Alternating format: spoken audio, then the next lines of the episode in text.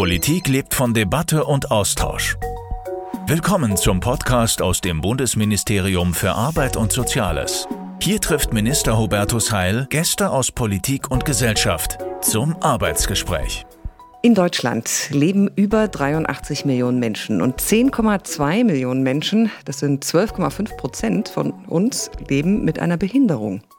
Aber nur ein Bruchteil dieser Menschen leben seit ihrer Geburt damit. Viel häufiger ist es so, dass man im Laufe des Lebens, beispielsweise infolge eines Unfalls, mit einer Behinderung konfrontiert wird. Mit anderen Worten, es kann jede und jeden von uns treffen. Nun kann man sagen, das sind Menschen mit Behinderung. Aber viel wichtiger ist, man wird behindert von den Umständen, die es einem erschweren, am Leben teilzuhaben. Nur ein Beispiel. Als die Corona-Pandemie ausbrach, ist in vielen Bereichen der öffentlichen Kommunikation aufgefallen, wie sollen Menschen ohne Hörvermögen andere Menschen verstehen, wenn diese beim Sprechen eine Maske tragen? Und dabei geht es nicht nur um das von den Lippen ablesen. Plötzlich fiel einfach auf, dass bei uns viel zu selten DolmetscherInnen für Gebärdensprache zum Einsatz kommen. In anderen Ländern gehört das insbesondere bei Pressekonferenzen schon lange dazu. Viel Luft nach oben also für Menschen mit Behinderung, egal wie schwer, auch auf dem ersten Arbeitsmarkt. Nur 30 Prozent der Menschen mit Behinderungen sind in den Arbeitsmarkt integriert.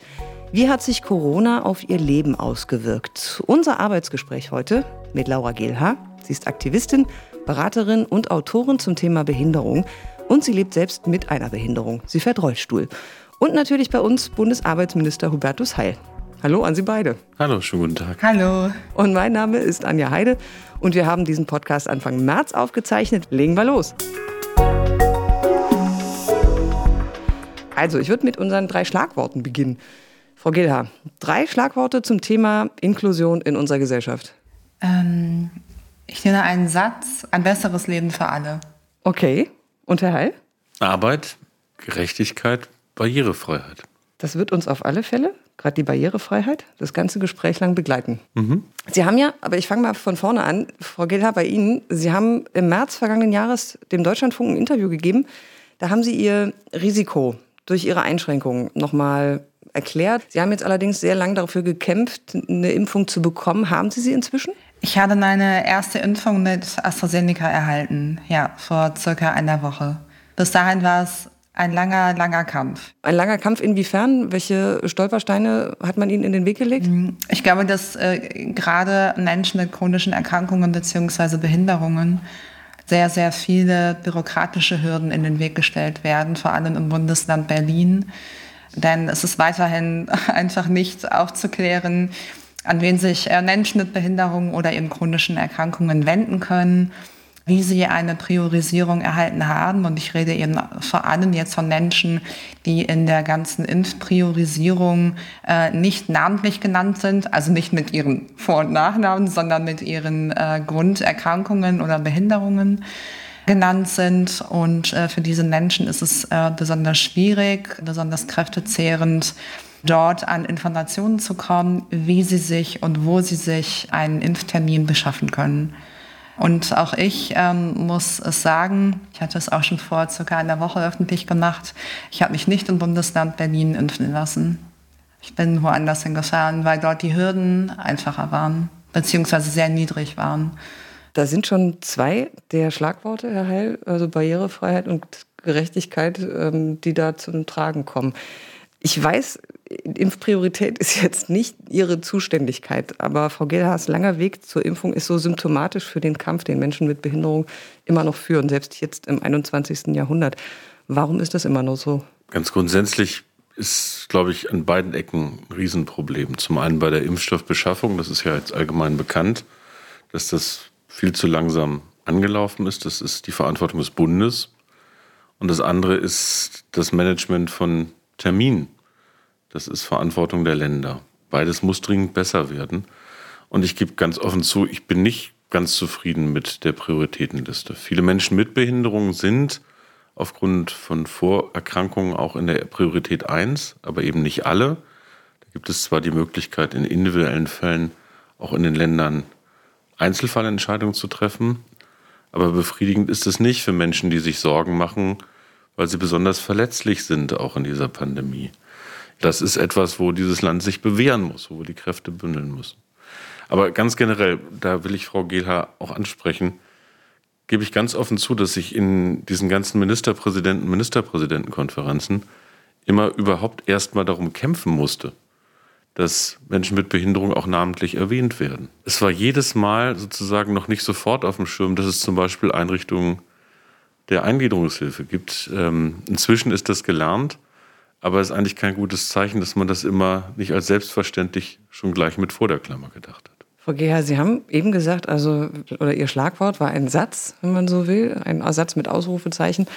Ein besseres Leben für alle. Wenn Sie auf ähm, Ihr Leben schauen, Leben mit einer Behinderung im 21. Jahrhundert, dann vielleicht mal in groben Stichworten, wie sieht das aus? Also aktuell, aktuell bezogen auf das gesamte letzte Jahr auch oder seit jetzt genau einem Jahr, äh, sieht mein Leben sehr frustrierend aus. Ich muss äh, dazu sagen, ich bin ein Mensch, der hat eine sehr, sehr hohe Resilienz. Ich kann sehr gut und sehr schnell auch von Dingen heilen.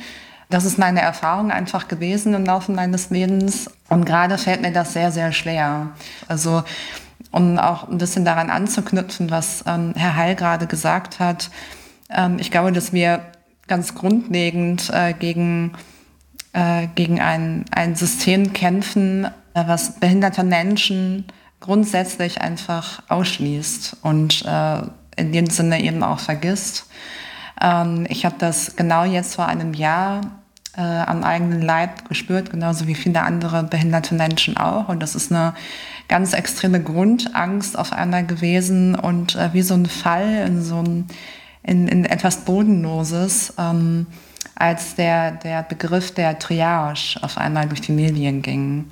Und ich fasse kurz zusammen, ähm, als wir behinderte Menschen konfrontiert wurden äh, und, und wirklich schwarz auf weiß gelesen haben, dass unser Leben eben äh, im Falle, wenn die medizinischen Kapazitäten knapp sind, dass wir dann eben, ich wie gesagt, ich breche jetzt äh, wirklich brutal runter, nach Hause geschickt werden zum Sterben. Ähm, Im Falle, dass wir ähm, aufgrund äh, einer schweren Corona-Infektion ins Krankenhaus müssen. Und dass man dagegen nicht äh, geschützt wurde ähm, vom Staat, das hat viele, viele Menschen gerade hier ähm, in der Szene äh, geschockt, beziehungsweise grundlegend erschüttert und mich auch. Und davon versuchen wir oder ich äh, gerade so ein bisschen zu heilen, von diesem massiven Vertrauensbruch, äh, den wir in dem Sinne erlitten haben. Und jetzt zog sich einfach durch das gesamte Jahr hindurch, auch bis jetzt, Thema Impfpriorisierung, ähm, auch Menschen, die, Herr Heil hat es gerade schon angesprochen, es gibt ja eben nicht nur Menschen mit Behinderung oder ältere Menschen, die in ähm, Einrichtungen leben, in, in, in, Wohneinrichtungen, wo sie eben Pflege und Assistenz äh, jeden Tag bekommen, sondern es gibt äh, viele Menschen mit Behinderung, die zu Hause mit äh, einer 24-Stunden-Assistenz leben und dort sehr selbstbestimmt ihr Leben leben. Und ähm, auch diese Menschen hatten äh, dann eben kein Recht zum Beispiel auf äh, Schutzkleidung oder Masken etc. Und das sind alles so kleine Symptome, die auf eine ganz schwere Ursache zurückzuführen sind. Und das ist das sehr verzerrte und wie ich finde auch sehr reaktionäre Bild von Menschen mit Behinderung, wie es in Deutschland immer noch vorherrscht. Nämlich, dass Behinderte ähm, in Heimen leben und dort still, satt und sauber sein müssen. Aber das ist natürlich jetzt im 21. Jahrhundert nicht mehr der Fall und trifft natürlich nicht auf alle äh, Menschen mit Behinderungen zu, auf mich auch nicht. Aber wir kämpfen trotzdem immer noch gegen dieses Bild an. Wir müssen jeden Tag Überzeugungsarbeit leisten, beziehungsweise auf uns aufmerksam machen, hey, wir sind da, ähm, wir sind nicht in Wohnheimen untergebracht, sondern äh, wir sind auch auf den ersten Arbeitsmarkt. Und trotzdem haben wir Bedürfnisse und auch Anforderungen und Rechte und brauchen auch auf eine Art und Weise Schutz, wie jetzt eben vor Covid-19. Dieser Wunsch nach selbstbestimmtem Leben, Herr Halte, ist ja nachvollziehbar und der findet auch ähm, auf einigen Ebenen schon statt. Und man hat ja auch ähm, das Teilhabestärkungsgesetz entwickelt, unter anderem. Es war ein langer, langer Weg, der auch einen Teil dazu beigetragen hat oder beitragen soll, Menschen mit Behinderungen das Leben zu erleichtern. Wie kann es das? Ich muss zugeben, ich will einen Satz sagen zu dem, mhm. was Frau Gilharder gesagt hat, weil mich das tief, wirklich tief trifft. Auch angesichts der deutschen Geschichte übrigens. Ja, richtig. Die Tatsache, wie viel Leben wert ist. Wir hatten in einer ganz furchtbaren Zeit in der Nazidiktatur Massenmorde an Menschen mit Behinderung. Das gehört übrigens fast zu den verdrängten Dingen der deutschen Geschichte. Und das Grundgesetz sagt, dass die Würde des Menschen unantastbar ist. Und zwar egal, ob mit oder ohne Behinderung. Und deshalb muss man feststellen, dass diese Corona-Krise wirklich wieder wie so ein Brennglas ist. Wir sehen, was in Deutschland gut funktioniert und wir sehen, welche Defizite wir vorher hatten. Und die Aufgabe, vor der wir jetzt stehen, ist, kurzfristig Menschen besser zu schützen. Da sind wir Stück für Stück jetzt auch ein bisschen vorangekommen. Nicht nur in den Einrichtungen. Da war das auch ein Riesenthema. Es sind die gleichen Testmöglichkeiten da wie in der Altenpflege. Ist genug Schutzausrüstung da wie ist das mit dem Zugang auch zu medizinischen Masken, auch für Menschen, die kein dolles Einkommen haben, weil sie aufgrund beispielsweise ihrer Behinderung auch Schwierigkeiten am Arbeitsmarkt haben. Das sind ganz lebenspraktische Fragen, die jetzt gelöst werden müssen. Aber die große Aufgabe ist dafür zu sorgen, dass wir nicht nur gut durch die Krise kommen, sondern dass die Krise nicht zur Inklusionsbremse wird, sondern wir eigentlich die grundlegenden Konsequenzen für Inklusion ziehen müssen. Und das betrifft die Teilhabe in allen gesellschaftlichen Bereichen, vor allen Dingen am Arbeitsmarkt. Wir haben neue Instrumente geschaffen, damit wir nicht nur äh, Menschen mit Behinderung in Werkstätten haben. Die leisten eine wichtige Arbeit für viele Menschen, aber es gibt ja unglaublich viele Menschen mit Behinderung, die am ersten Arbeitsmarkt arbeiten und viel mehr noch, die am ersten Arbeitsmarkt arbeiten wollen. Und deshalb haben wir das Budget für Ausbildung und für Arbeit verbessert, auch mit dem Teilhabestärkungsgesetz, um den Weg auch aus den Werkstätten raus zu ermöglichen für die, die das wollen bei denen das auch möglich ist. Ich sage es mal an einer Zahl, die finde ich sehr sinnfällig. Menschen mit schweren Behinderungen sind im Schnitt, wenn sie arbeitslos sind, besser qualifiziert als der Rest der arbeitslosen Menschen und haben trotzdem eine schwierigere Situation am Arbeitsmarkt. Das zeigt, wie unvernünftig das auch ist. Wir werden ja nach der Krise auch wieder erleben, dass das Thema Fachkräftesicherung, Fachkräftemangel ein Riesenthema ist in vielen Branchen und Bereichen. Das war vor der Krise das große Thema.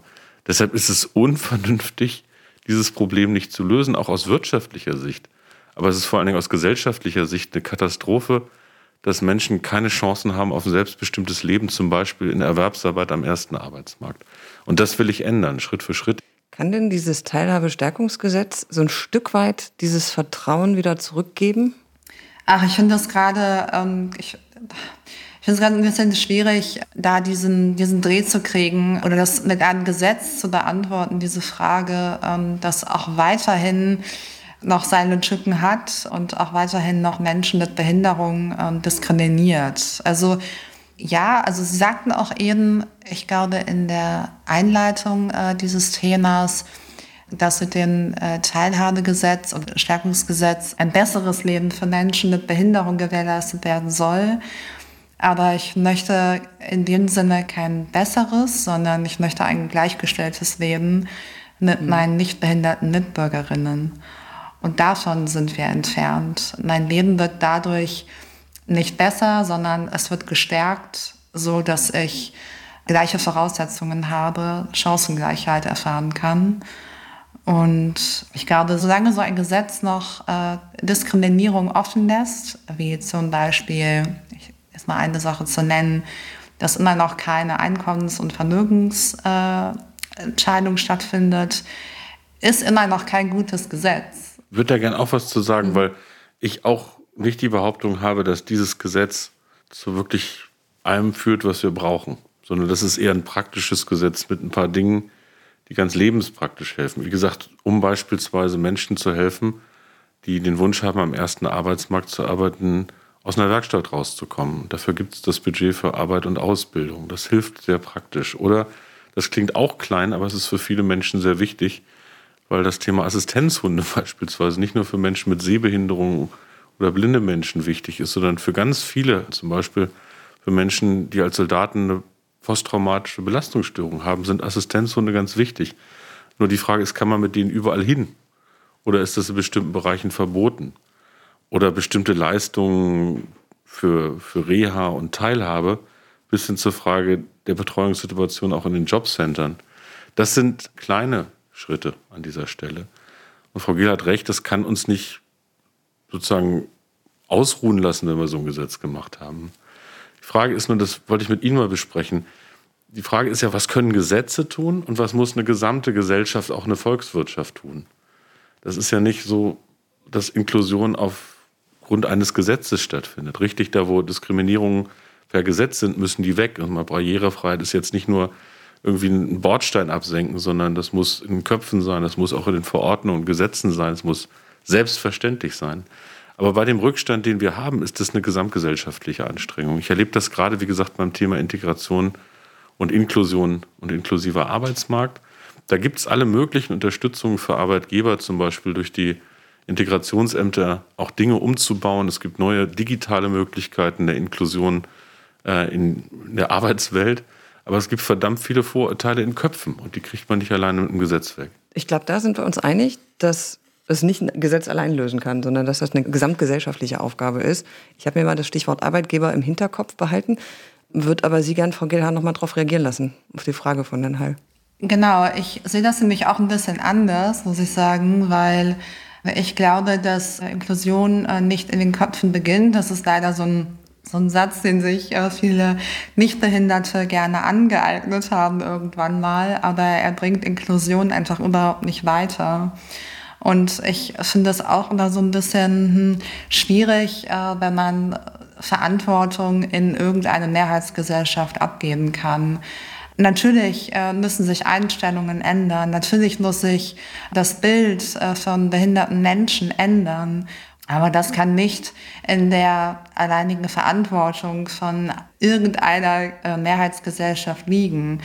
Auch nicht von behinderten Menschen. Die Verantwortung liegt dabei wirklich ganz konkret in, in Gesetzen und der Umsetzung solcher Gesetze. Es liegt ganz konkret in starken Antidiskriminierungsgesetzen. Ähm, denn nur mal so ein Beispiel. Ähm, Inklusion kommt ganz oft die Frage, ja, wo beginnt denn Inklusion? Und ähm, dann äh, ist die Antwort, die ich gerne gebe, darauf immer ähm, am Anfang, und zwar im Kindergarten oder in der Kita. Also wenn man von Anfang an mit der Vielfalt unserer Gesellschaft konfrontiert wird und aufwächst, dann wird dieser Zustand im Laufe des Lebens zu einer normalen Gegebenheit und dann wird es nicht irgendwann im Erwachsenenalter auf dem ersten Arbeitsmarkt nach dem Studium äh, auf einmal eine ganz kuriose Geschichte, wenn mir als nicht behinderte Frau in der Werbeagentur, wo ich gerade mein Praktikum angefangen habe, auf einmal jemand mit einer Spastik begegnet und ich dann total überfordert bin und, und überhaupt nicht weiß, wie gehe ich jetzt mit dieser Person um. So, kann die sprechen? Was soll ich jetzt tun? Und dann wird, wenn diese Person immer mit, mit Behinderung und äh, diversen äh, Körpern und, und Köpfen aufgewachsen ist, wird sie auch so, solchen Menschen dann auf dem ersten Arbeitsmarkt sehr natürlich begegnen. Aber das kann nur passieren, wenn, ähm, wenn Kinder mit Behinderung von Anfang an Rechte haben äh, wenn, das, ähm, wenn sich keine Eltern äh, mehr hinstellen müssen, um dafür kämpfen zu müssen, auch vor Gericht gehen müssen, damit ihr behindertes Kind, egal welche Behinderung gerade es hat, an einer Regelschule beschult werden darf. Und dann können wir anfangen, wenn das als Selbstverständlichkeit passiert, weil es in Gesetzen vorgeschrieben ist, äh, und es einfach nichts mehr daran zu rütteln gibt und keine Kämpfe mehr in diese Richtung stattfinden müssen, ähm, dann können wir irgendwann äh, von Gleichberechtigung und dann auch von Inklusion sprechen. Ich vervollständige das Bild jetzt gleich mal, also von Schule mhm. über Studium weiterhin zu den Arbeitgebern. Herr Heil, warum, woran liegt es eigentlich, dass immer noch so viele Betriebe äh, keine Menschen mit Behinderung einstellen? Ja, ich, ich stimme übrigens zu, dass es nicht allein um, um ich sag mal, Bewusstseinsbildung und Weiterdenken und um Inklusion beginnt in den Köpfen äh, geht, sondern es geht ganz handfest auch darum, dass man Rechte durchsetzt. Wir haben beispielsweise eine Ausgleichsabgabe für die verpflichteten Unternehmen, ähm, die ihrer Verpflichtung nicht nachkommen, Menschen mit Behinderung, schwerbehinderte Menschen einzustellen. Denn diese Verpflichtung gibt es für sehr, sehr viele Unternehmen. Wir müssen feststellen, dass das in vielen Bereichen aber nicht wirksam genug ist. Dass wir eine höhere Ausgleichsausgabe brauchen. Davon bin ich überzeugt, weil man das Gefühl hat, dass viele sich da auch ein Stück freikaufen, sage ich jetzt mal. Und da mischen sich dann aber Rechtsdurchsetzungsfragen durchaus auch mit Vorurteilen, äh, mit, mit Einschätzungen. Und wir reden ja hier über Leute, bei denen wir nicht mehr in der Kita anfangen können, Bewusstsein zu verändern im Sinne von gleichberechtigter Teilhabe, sondern von erwachsenen Menschen mit Behinderung und erwachsenen Arbeitgebern. Und da muss man eine ganze Menge mehr machen. Und da würde ich an beiden Enden das Ganze angehen. Will ich das auch? Weil da geht es darum, erstmal die Arbeitgeber auch darauf aufzuklären, was es auch durchaus an staatlicher Unterstützung gibt, wie gesagt, um Arbeitsplätze inklusiv auszugestalten und zu ermöglichen. Da geht es auch darum, dass man von guten Beispielen einfach auch lernen kann. Es ist ja manchmal keine Raketentechnik für bestimmte Formen von Einschränkungen adäquate Arbeitsplätze zu organisieren. Es gibt neue Möglichkeiten durchaus über mobiles und ortsflexibles Arbeiten. Das wird jetzt überall diskutiert. Und auf der anderen Seite geht es auch nicht ganz ohne Druck. Das heißt, ja, unsere Gesetze müssen wir weiterentwickeln, aber wir müssen gucken, dass wir sie auch sozusagen nicht nur symbolisch in der Ecke stehen lassen, nach dem Motto, wir haben mal ein Gesetz gemacht, sondern sie müssen im Alltag wirken. Und wir müssen übrigens nicht nur das Teilhabestärkungsgesetz durchsetzen sondern eben auch Barrierefreiheit. Und da geht es dann auch darum, dass man zum Beispiel über Verbandsklagerechte auch im Zweifelsfall nicht nur auf dem Papier mit einem Gesetz Recht hat, sondern die Unterstützung bekommt, sein Recht auch durchzusetzen und sich nicht alleine vor Gericht durchkämpfen zu müssen. Aber weil wir gerade auch bei dem Thema sind, insbesondere sind ja viele Menschen in den Werkstätten, die auch auf den ersten Arbeitsmarkt wollen, aber ne, ein Prozent schafft es, wenn ich das richtig im Kopf habe, äh, die aus den Werkstätten tatsächlich auf den ersten Arbeitsmarkt kommen. Muss man dieses Konzept nicht mal ganz neu denken? Ja, die Debatte, Frau Gehler, Sie kennen das ja auch seit vielen Jahren, wird ja heftigst geführt. Also auch sehr polarisiert. Also es gibt mhm. nach meiner Wahrnehmung Menschen mit Behinderung in Werkstätten, für die das eine wichtige Einrichtung ist und die sich ein bisschen in der Diskussion auch Sorge gemacht haben, ob die morgen alle gleich abgeschafft werden. Mhm. Und es gibt andere, die sagen, wir haben so viele Sondersysteme, die da geradezu führen, dass die Menschen gar nicht aus den Werkstätten rauskommen. Das ist die Polarisierung in der Debatte. Und der Weg ist nicht, Werkstätte abzusch Werkstätten abzuschaffen. Die sind für viele Menschen wichtig. Aber auch für diejenigen den Weg zu öffnen, die da rauskommen wollen, die auf den ersten Arbeitsmarkt wollen. Dafür muss man Brücken bauen. Zum Beispiel, wie gesagt, mit dem Budget für Ausbildung, mit dem Budget für Arbeit. Aber auch den Hinweis darauf, dass sich diese Volkswirtschaft es nicht leisten kann, die Talente von Menschen brach liegen zu lassen. Weder von Männern noch von Frauen, noch von Menschen mit Behinderung. Es geht um auch mehr Diversität in unserem Wirtschaftsleben. Durchaus gar nicht nur aus Gründen einer inklusiveren und damit gerechteren Gesellschaft, sondern einfach aus wirtschaftlicher Vernunft. Wir werden uns das nicht mehr leisten können, ökonomisch. Ich kenne die demografische Entwicklung des Arbeitsmarktes in den nächsten Jahren. Und deshalb ist es, ich sag mal, blöd, diesen Weg nicht zu gehen. Aber da, wo es nicht schnell genug ist, muss der Staat schubsen. Geht nicht anders. Ja, Vertrauen ist gut, ne? Kontrolle ist besser. War das nicht so? ähm, Frau Gela, wie ist denn das?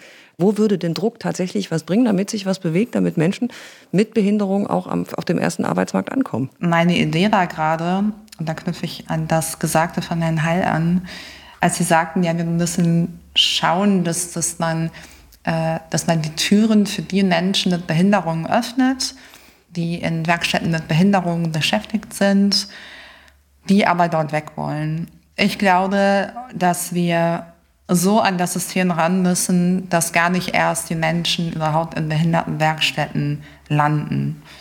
Ich habe äh, Freundinnen und Freunde, die mit einer Behinderung leben, die studiert haben und aber an einer Sonderschule waren, mhm. weil das äh, in ihrer Zeit äh, normal war, dass man mit einer körperlichen Behinderung einfach an eine Sonderschule geht. So.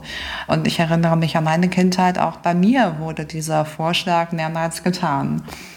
Genau, und dann äh, muss man eben auf das Glück äh, und ein bisschen auch auf seine Eltern vertrauen, dass sie sich dafür einsetzen. Mm -mm mein Kind geht hier ans Gymnasium oder an die Realschule etc.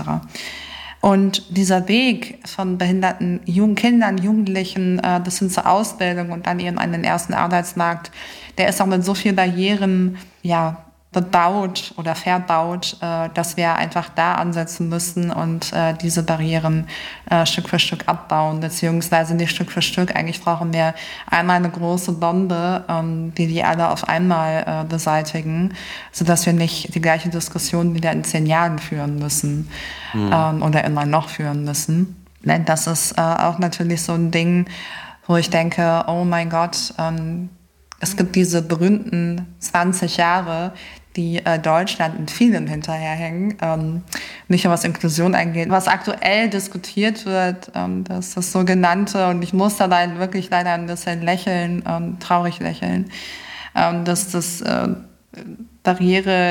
Barrierefreiheitsgesetz, äh, was dort äh, gerade in Entwicklung ist, in der Übersetzung, ja, das sind dann eben solche Chancen ähm, einer, einer Legislaturperiode, da wirklich ranzugehen und da drin richtig gut rumzuarbeiten und, und Chancen zu greifen, um Inklusion voranzutreiben. Ähm, und dann sitzt man da ähm, an einer ähm, Übersetzung äh, einer Richtlinie ähm, aus dem Englischen ins Deutsche und äh, spricht dann über so kleine Dinge, die für Menschen mit Behinderung in der praktischen Umsetzung einfach keine Inklusion bringen werden. Sprich, einfaches Beispiel, ähm, wenn jetzt irgendwie Bankautomaten oder Ticketschalter äh, barrierefrei sein sollen, was natürlich erstmal ganz toll ist ähm, und auch einfach äh, normal sein sollte, ähm, aber die ganze Umgebung nicht äh, äh zur Barrierefreiheit verpflichtet ist, also sprich, so ein Bankautomat kann natürlich auf irgendeinem hohen Podest stehen ähm, und dann bringt mir dieser barrierefreie Bankautomat auch nichts. Mhm. Ja, und dann denke ich mir, oh Mann, das ist so eine geile Chance gerade, ähm, jetzt Inklusion voranzubringen und jetzt wirklich ähm, auch die Privatwirtschaft da reinzuziehen und zur Verantwortung zu ziehen. Ähm, und, und sich daran zu setzen und, und erfolgreich am Ende für Menschen mit Behinderung etwas zu reißen. Und jetzt vertun sie diese Chance einfach wieder und das ist sehr frustrierend. Ich nehme das mal auf. Gerne. Also bis Juni 2022 ja. muss die Barrierefreiheitsrichtlinie in nationale Gesetzgebung umgesetzt werden. Mhm. Und so ganz grob, ne, also gelten soll sie dann ab, ab 2025, aber so ganz grob geht es halt darum, dass im weitesten Sinne alles Produkte und Dienstleistungen bestimmt werden, die künftig barrierefrei hergestellt, vertrieben, angeboten werden müssen. Also vom Computer über Onlinehandel bis zum Ticketautomaten. Jetzt hat Frau Gehlhahn natürlich schon gesagt, also da gibt es einige Stolpersteine, also so einfach wird's nicht. Und man muss natürlich auch fragen, warum erst jetzt? Und dann, offensichtlich reicht's ja nicht aus. Also muss man nicht viel größer denken. Ja, ich glaube, jetzt kommen wir zur Arbeitsverteilung Teilung zwischen Frau Gehlha und mir. Weil, wie gesagt, ich das Ziel teile und auch den, den radikalen Ansatz beispielsweise, den Sie auch im Bereich Kita und Schule beschrieben haben. Da sind wir richtig hinterher. Ich glaube, weil wird ja lange auch polarisierend über inklusives Bildungswesen diskutiert, aber die Wahrheit ist auch, man muss mehr investieren dafür in den Ländern. Das ist nicht einfach, die Förderschulen abzuschaffen, sondern das Bildungssystem insgesamt so inklusiv zu gestalten, dass alle Menschen da gleichberechtigt teilhaben können. Und das setzt sich dann fort. So, bei diesem Thema Barrierefreiheitsgesetz will ich mal eine, ein Bekenntnis machen. Ich finde, wir müssen einen anderen Begriff für dieses Gesetz finden, mhm. weil es suggeriert ja, mehr. Ja, unbedingt. Äh, als, so, das werde ich auch machen übrigens. Das ist jetzt gerade eine Ressortabstimmung. Jetzt kommt der schlechte, äh, jetzt kommt der schlechte Part. Ähm, für das, was man politisch will, mhm. muss man nicht nur einen guten Willen und ein gutes Konzept haben, sondern ehrlich gesagt auch politische Mehrheiten. Und ich will das hier mal ansprechen. Ich habe einen Koalitionspartner, der sagt mir, also EU-Richtlinien nur eins zu eins umsetzen, weil das alles andere die deutsche Wirtschaft überfordern würde. Insofern setzen wir erstmal das um, was in dieser Richtlinie ist. Da sind durchaus ein paar praktische Fortschritte dabei, aber es ist natürlich nicht zureichend. Und dass wir in Deutschland den Mut haben, uns nicht immer nur an Richtlinien zu halten, sondern im Zweifelsfall einfach das zu tun, was darüber hinaus notwendig ist, das muss man politisch durchkämpfen. Das ist aber, Frau Gehler, das wissen wir alle in der Demokratie so, dass man für gute Ziele auch politische Mehrheiten erkämpfen muss. Mhm. Ich brauche ja nicht nur einen Gesetzentwurf, sondern im Bundestag auch die Mehrheit, damit er äh, ins Gesetzblatt und in die Wirklichkeit kommt. Was ist aber trotzdem drin?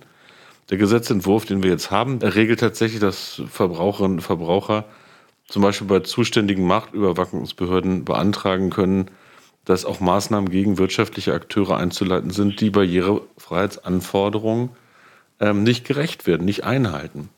Also was mir nur wichtig ist, das haben Sie auch beschrieben, Frau Gehlhaar, dass in diesen Bereichen barrierefreie Lösungen auch mit Menschen mit Behinderung entwickelt werden, weil die die besten Expertinnen und Experten sind. Das muss mitgedacht werden. Also, lange Rede, kurzer Sinn. Das Gesetz wird kommen, es wird anders heißen, es wird praktische Verbesserungen mit sich bringen. Es ist aber bei weitem nicht das Ende der Fahnenstange für Barrierefreiheit. Frau Gelher, wenn Sie eine Idee haben für einen Namen, ne, dann immer her damit. Das wäre das Erste. Und das Zweite ist, was müsste denn aus Sicht von Frau Gilha in diesem Gesetzestext drinstehen, jetzt ganz dringend? Oh Gott, wie lange darf die Podcastaufnahme gehen? Noch drei Stunden? ja, ja, ja, ja, ja. Ähm, ich glaube. Ähm, Wir können uns ja mal auf einen Punkt beschränken. Ja. Also der größte Wunsch äh, beziehungsweise die größte Forderung von äh, behinderten Menschen ist natürlich die, dass die Privatwirtschaft äh, zur Verantwortung gezogen wird, sich endlich barrierefrei aufzustellen und äh, nicht nur was das Digitale angeht, sondern eben äh, vor allem eben auch die, äh, die Infrastruktur etc wie es auch in äh, anderen Ländern, äh, auch in vielen unserer Nachbarländern, äh, seit vielen Jahren gang und gäbe ist. Ich möchte ganz, ich, vielleicht um das ganz kurz zu veranschaulichen, dieses Barrierefreiheitsgesetz, ja, ich nenne es jetzt auch so, ähm, wird mir weiterhin nicht ermöglichen, dass ich Restaurants besuchen kann nach meiner Wahl. Es wird weiterhin sich auf einen ganz, ganz, ganz, ganz kleinen Teil ähm, beziehen, äh, wie zum Beispiel, dass die Anzeigen von Fernverkehrszügen ab jetzt barrierefrei äh, gestaltet werden sollen, aber nicht die von Nahverkehrszügen. Hä? Also das, ja, das sind so viele kleine Sachen, wo man denkt, so, warum macht man das jetzt? Also warum kann man nicht eine Sache direkt von Anfang an richtig angehen, ähm, gut umsetzen, stark umsetzen und so viele Menschen wie möglich äh, an, an der Gesellschaft teilhaben zu lassen? Also warum funktioniert das nicht? Es ist eine ganz große Frage. Und auch ganz, ganz kurz. Ja. ja. Heil überlegt schon. Okay. Sie bringen mich auf Ideen hier, Frau ja. Und dann denke ich mir auch, ähm, also ich weiß gerade ehrlich gesagt nicht, wie viele Bundestagsabgeordnete wir haben. Unter 700 oder so. Ich weiß es gerade nicht genau. Aber ähm, von diesen über... Einige Experten würden sagen, zu viele. Ja. ja. Von diesen über 700 haben gerade mal 23 Menschen, und die Zahl kenne ich genau, eine Behinderung. Aber ähm, in Deutschland leben eben äh, 9,3 Prozent der Menschen mit einer Behinderung. Und, ähm, um diese Menschen, die in Deutschland mit einer Behinderung leben, ausreichend zu repräsentieren, fehlen aktuell einfach noch 43 Abgeordnete mit Behinderung. Aber wir brauchen diese Zahl, damit äh, mhm. auch ja, behinderte Menschen sowas wie eine Lobby haben können irgendwann mal. Ich will den Ball mal aufgreifen, weil mir dieser, dieser größere Ansatz mhm. ganz gut gefällt und weil mir eins dazu einfällt. Ähm, Jürgen Dusel, der Beauftragte der Bundesregierung für die Belange von Menschen mit Behinderung, hat den Satz geprägt, Demokratie braucht Inklusion. Wir haben jetzt eine sehr intensive Debatte in unserer Gesellschaft über Identitäten, mhm über ähm, Diversität. Und ich muss mich für eine Frage interessieren, nämlich was hält eigentlich eine diversere Gesellschaft zusammen? Ich glaube nicht, dass eine Gesellschaft in einzelne Identitäten zerfallen darf, sondern dass es im Kern um zwei Dinge geht, nämlich um gleiche Rechte, gleichen Zugang und vielleicht sogar noch ein bisschen mehr an Zusammenhalt einer Gesellschaft. Das ist nicht nur eine Aufgabe des Sozialstaats. Und ich fand ganz gut an dem Satz, deshalb erwähne ich den von Jürgen Dusel, dass er mit diesem Motto das Thema Inklusionspolitik zu einem großen politischen Thema erklärt hat. Vielleicht noch eine Sache. Wir haben ja gesehen, also jede Krise liegt ja auch eine Chance. Und da haben wir in, einigen Podcasts jetzt auch schon drüber gesprochen, Frau Gehler. Mit Blick, also jetzt mal, wenn wir das Ziel vor Augen haben, inklusive Gesellschaft, also wo liegt vielleicht auch die Chance aus dieser Pandemie heraus, bei dem, was wir auch gelernt haben? Ich glaube daran, was Herr Heil auch schon am Anfang des Podcasts gesagt hat, äh, dass jetzt so viele so viele Strukturen auf einmal sichtbar wurden, äh, wo sich äh, der politische Diskurs einfach viel zu wenig den letzten Jahren oder Jahrzehnte sogar gekümmert hat ähm, und daran irgendwie zu arbeiten. Ähm, und das sind dann eben Themen wie Inklusion, Armut, Kinderarmut vor allem. Herr Heil, als Ziel die inklusive Gesellschaft, was kann man tun, auch gerade mit dem, was wir jetzt erfahren haben, um das zu erreichen? Sich die Dinge be bewusst machen und da ist so eine Krise aber wirklich eine Chance, weil es gnadenlos Stärken und Schwächen offenlegt und da muss man richtige Konsequenzen ziehen. Es gibt noch eine Sache, die mir noch ein bisschen Hoffnung macht. Das klingt jetzt ein bisschen technokratisch. Aber es ist wirklich, sind die technischen Möglichkeiten, die Digitalisierung mit sich bringt.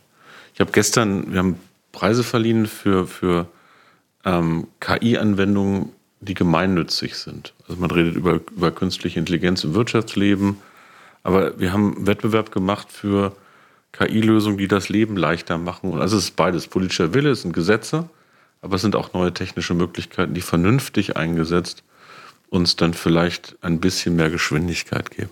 Da zählen wir jetzt drauf. Nicht nur darauf, aber wir haben ja viele, viele Aspekte abgedeckt. Vielen, vielen Dank an Sie beide für dieses Gespräch, für dieses Arbeitsgespräch. Vielen Dank an Bundesarbeitsminister Hubertus Heil und an die Autorin Aura Gilha für diese Debatte. Das war eine neue Folge des Podcasts Arbeitsgespräch. Wir sind natürlich wie immer an Ihrer Meinung interessiert. Schreiben Sie uns an podcast.bmas.bund.de. Vielen Dank fürs Zuhören und bis bald. Das war das Arbeitsgespräch mit Bundesminister Hubertus Heil. Für weitere Arbeitsgespräche abonnieren Sie unseren Podcast auf allen gängigen Podcast-Kanälen. Weitere Informationen zu unserem heutigen Thema sowie das Transkript dieser Folge finden Sie auf bmas.de Podcast.